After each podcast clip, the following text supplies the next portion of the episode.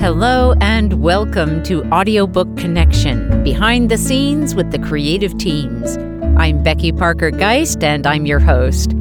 Audiobook Connection is your place to learn about the audiobook creative process and for authors to learn valuable tips on producing and marketing your audiobooks. This podcast is sponsored by Pro Audio Voices, helping great stories come alive through audiobook production and marketing. Hello, and thanks for joining me. Today, we're going to talk about what to listen for when you're listening to audiobook narrator auditions. First of all, I want to start with just a note about this process in general. There is a reason why there are people who specifically do casting, so casting directors or casting associates. There is a set of skills that they develop over time, over experience, and that is one of the big reasons why it's really great to have somebody who's experienced in the area of casting working with you on casting your audiobook. In terms of actually having enough quality auditions to listen to, one of the great things about working with a casting director or an audiobook producer is that casting directors also have a network that has been developed over the years where they have access and communications with actors that may be a really great fit for your project that you may not know about or even have any idea about how to find. So, that is sort of the preface to this conversation. But the piece that I want to focus on today is when you have a set of auditions that you're ready to listen to, several audio files from different narrators for your project. This is all assuming that when you started the audition process, you had gone through thinking about is it important for it to be a male or a female narrator, age ranges, things like that.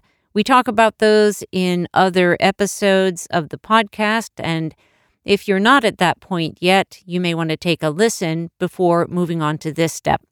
So, again, our focus today is what to do, how to listen now that you have several auditions to listen to.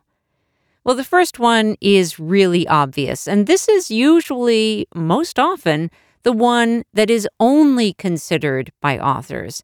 Certainly, it is the first to consider but it is by far not the only thing to consider. And that is generally do you like the sound of the voice? Do you like the sound of this narrator reading your text? Obviously, you want somebody that you're going to enjoy listening to. So that's question number one. And this is the criteria that most often is the only one that authors think about in terms of making that selection. Well, that can make it really difficult because let's say you have 10 different auditions and you like the sound of all of them. They all sound great to you. How do you decide?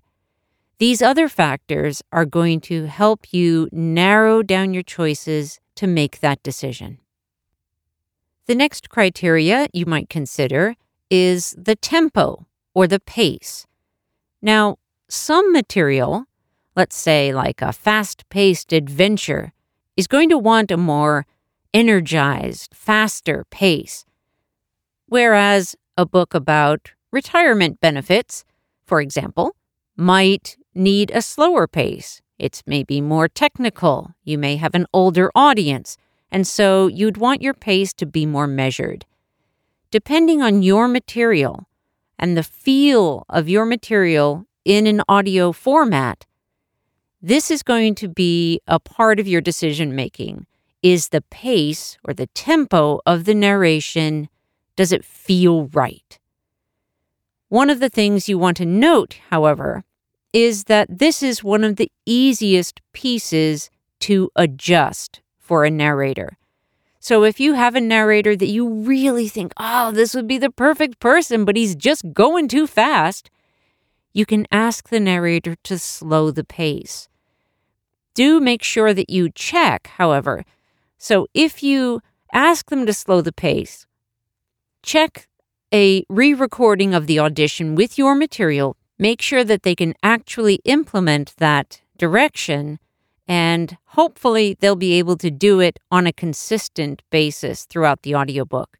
Some narrators have a harder time keeping a consistent pace. So, this is something that you'll want to pay attention to.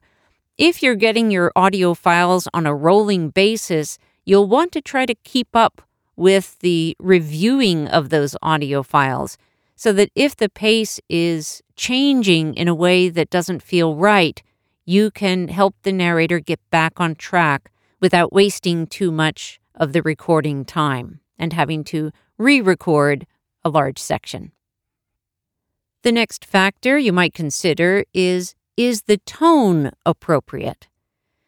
When I'm thinking about tone, I'm thinking about things like happy, sad, authoritative. Think about the content of your book the material itself. What is it calling for? What kind of tone are you looking for? Is it a murder mystery? Is it a book that's designed for entrepreneurs? Who are you talking to? A lot of this can be best considered if you think about your audience. Your audience in relation to your material. What are you looking for? Some examples of tone that can feel really off base might be, for example, let's say you're you have a memoir that involves uh, where child abuse was a significant component, or that your narrator is narrating a piece that is about that kind of content. You know, it's painful, it's tragic. If the narrator is reading that with a happy tone, it's not going to feel right right? So, I mean, that's a simple example of how the tone can be off. This is the kind of thing that you're not often going to find, but can happen. What it can indicate, or may be indicating, is that the narrator is not really in tune with the content. And that is not an ideal scenario for you. Let's take a short pause. We'll be back soon to cover some more things that you'll want to listen for when you're selecting your narrator. There is nothing like a great book to transport you to new worlds. Here at Pro Audio Voices, we love working on projects that transport the listener. We pay attention to the details, like making sure we have actors that can clearly differentiate the character voices, making for a great listening experience. If you have a book that you would like to get into audio and you're looking for a team with a personalized approach, Pro Audio Voices might be just the right fit. Come visit us at proaudiovoices.com.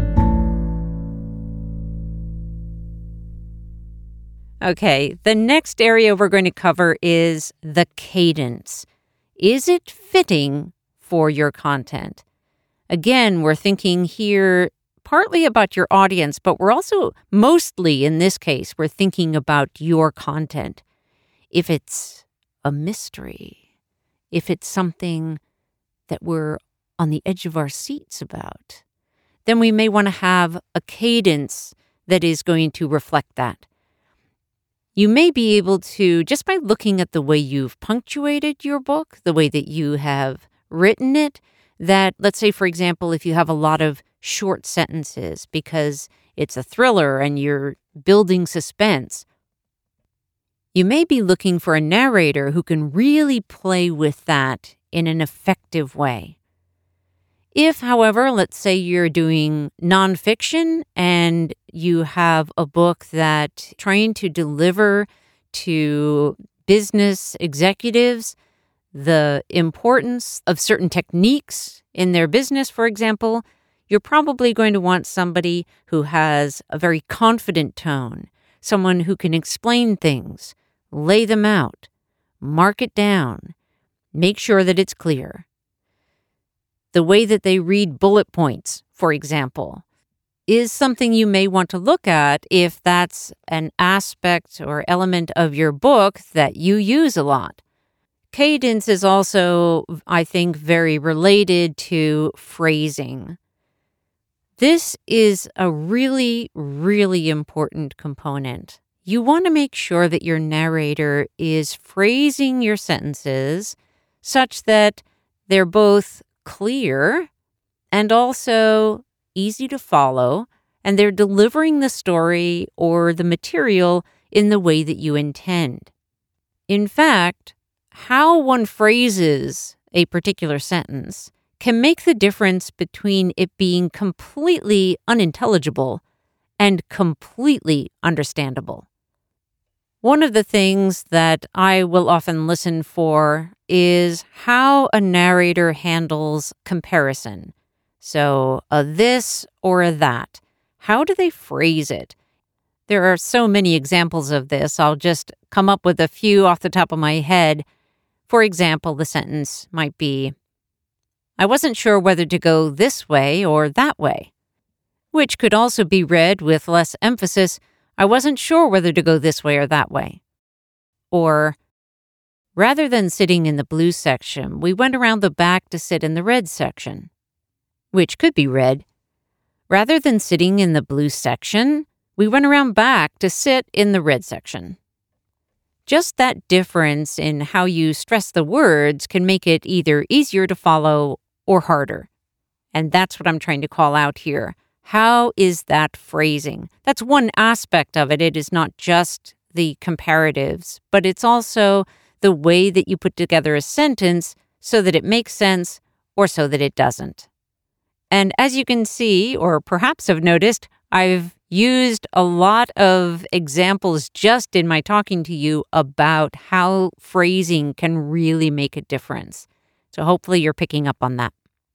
And also, one other comment about phrasing in relation to nonfiction work, and that is when you have complex concepts, it is really, really important that the phrasing make the sentence clear for the listener. Keep in mind that if you're reading a book and you have the text in front of you, you can go back to the beginning of a sentence and reread it as many times as it takes to really understand, comprehend what the sentence is saying. We rely in the audiobook world, we rely on the narrator to help us make that clear from the beginning so that first read of the sentence is clear. And that is all about phrasing. And I'll say this as well this is very much related to phrasing, and that is about timing for books that are comic. If you have a punchline, if you have something that is comic material, the way that it lands in terms of timing, the way that it's phrased and played out, makes all the difference in whether a joke works or it doesn't. Anyone who has experienced stand up comedy knows that very, very well. Timing is everything when it comes to comic material. Another element that you want to be listening for, this is very particular to audiobooks, and it may be obvious to you when you first listen to a narrator, or it might not. But if it's not initially obvious, it can become annoyingly obvious later on in the process if you're not paying attention to it in the beginning. And that is the sound of loud breaths. Now, audiobooks are not generally like dead quiet in between. We it's okay to hear a narrator breathe, but we don't want to hear the sounds before every sentence or in between in the middle of sentences, you know, before a phrase, it gets to be too much. Some of this can be cleaned up in post production, and certainly this is the work of many, many hours of post production work by audio engineers. But if you can avoid having to have all that extra work put into it, one of the best places to catch the problem is early on with your narrator selection. If, however, you have a narrator, they're your top choice and they have very loud breaths, then you might want to just check in with your audio engineer or your audiobook producer and ask them if that is going to be an issue, if it can be cleaned up in post production, and then, you know, select accordingly. The next thing I want to bring up is mouth sounds. Now, mouth sounds are the kinds of things like this these kinds of little clicky sounds that can happen underneath words, and that is when they're most problematic. If they're between words, that's less of an issue. But it does still mean a fair amount of extra work on the post production side of things. There can be many reasons why a narrator has excessive mouth sounds. One of the main reasons is dehydration. Many narrators are not really aware that they need to stay hydrated in order to keep their mouth from making all kinds of clicky sounds while they're narrating. Another is medications. Many medications can actually cause this kind of either dehydration or issues where this is an issue. I bring it up not to say that you shouldn't hire a narrator if you hear any mouth sounds. But what I'm calling to your attention is that if they have a lot of mouth sounds, and if they are underneath the words or in the middle of words, you're going to end up with a lot of additional work after the fact, after the narration, and potentially a fair number of re records in order to clean that up. And that can affect your overall quality. So it's something to be aware of. And another element that I consider kind of related to mouth sounds is clear enunciation. They're not entirely the same, but often they're related. What I have found is that when I hear a narrator whose words sound sort of mushy, almost like they've maybe had an extra glass of wine before recording, you know, where there's either slurs within the word. And I'm not talking about really big, I'm not actually talking about they're drunk. I'm just calling out that some narrators are not speaking with great enunciation, and that maybe fits your content. But often it can be a problem for your listener. You want your listener to be able to make out what is being said. And if that is a potential issue, then it's something you want to listen for at the front end. And the last element that I'm going to cover today is accents and dialects.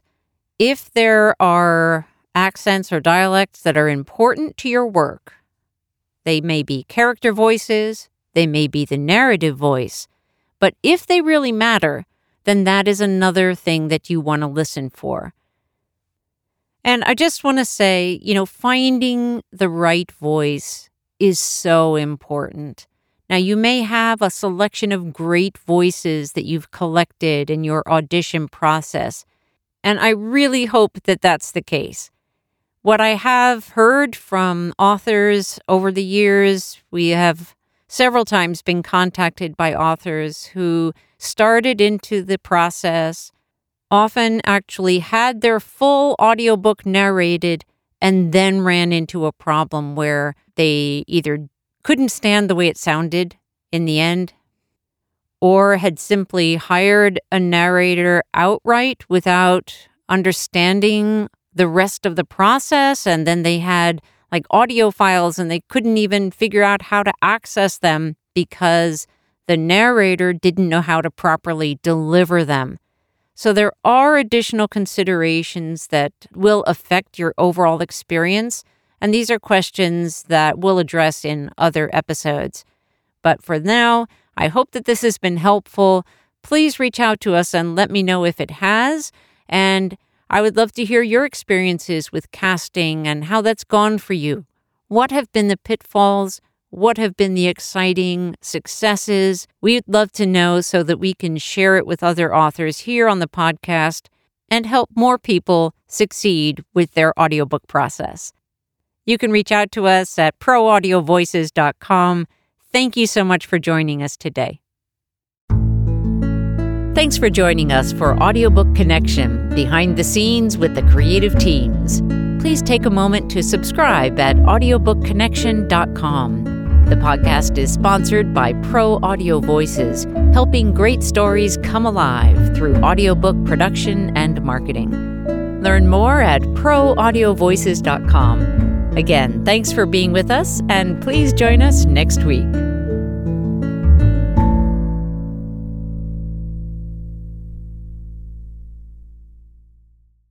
This podcast is a part of the C Suite Radio Network. For more top business podcasts, visit c-suiteradio.com.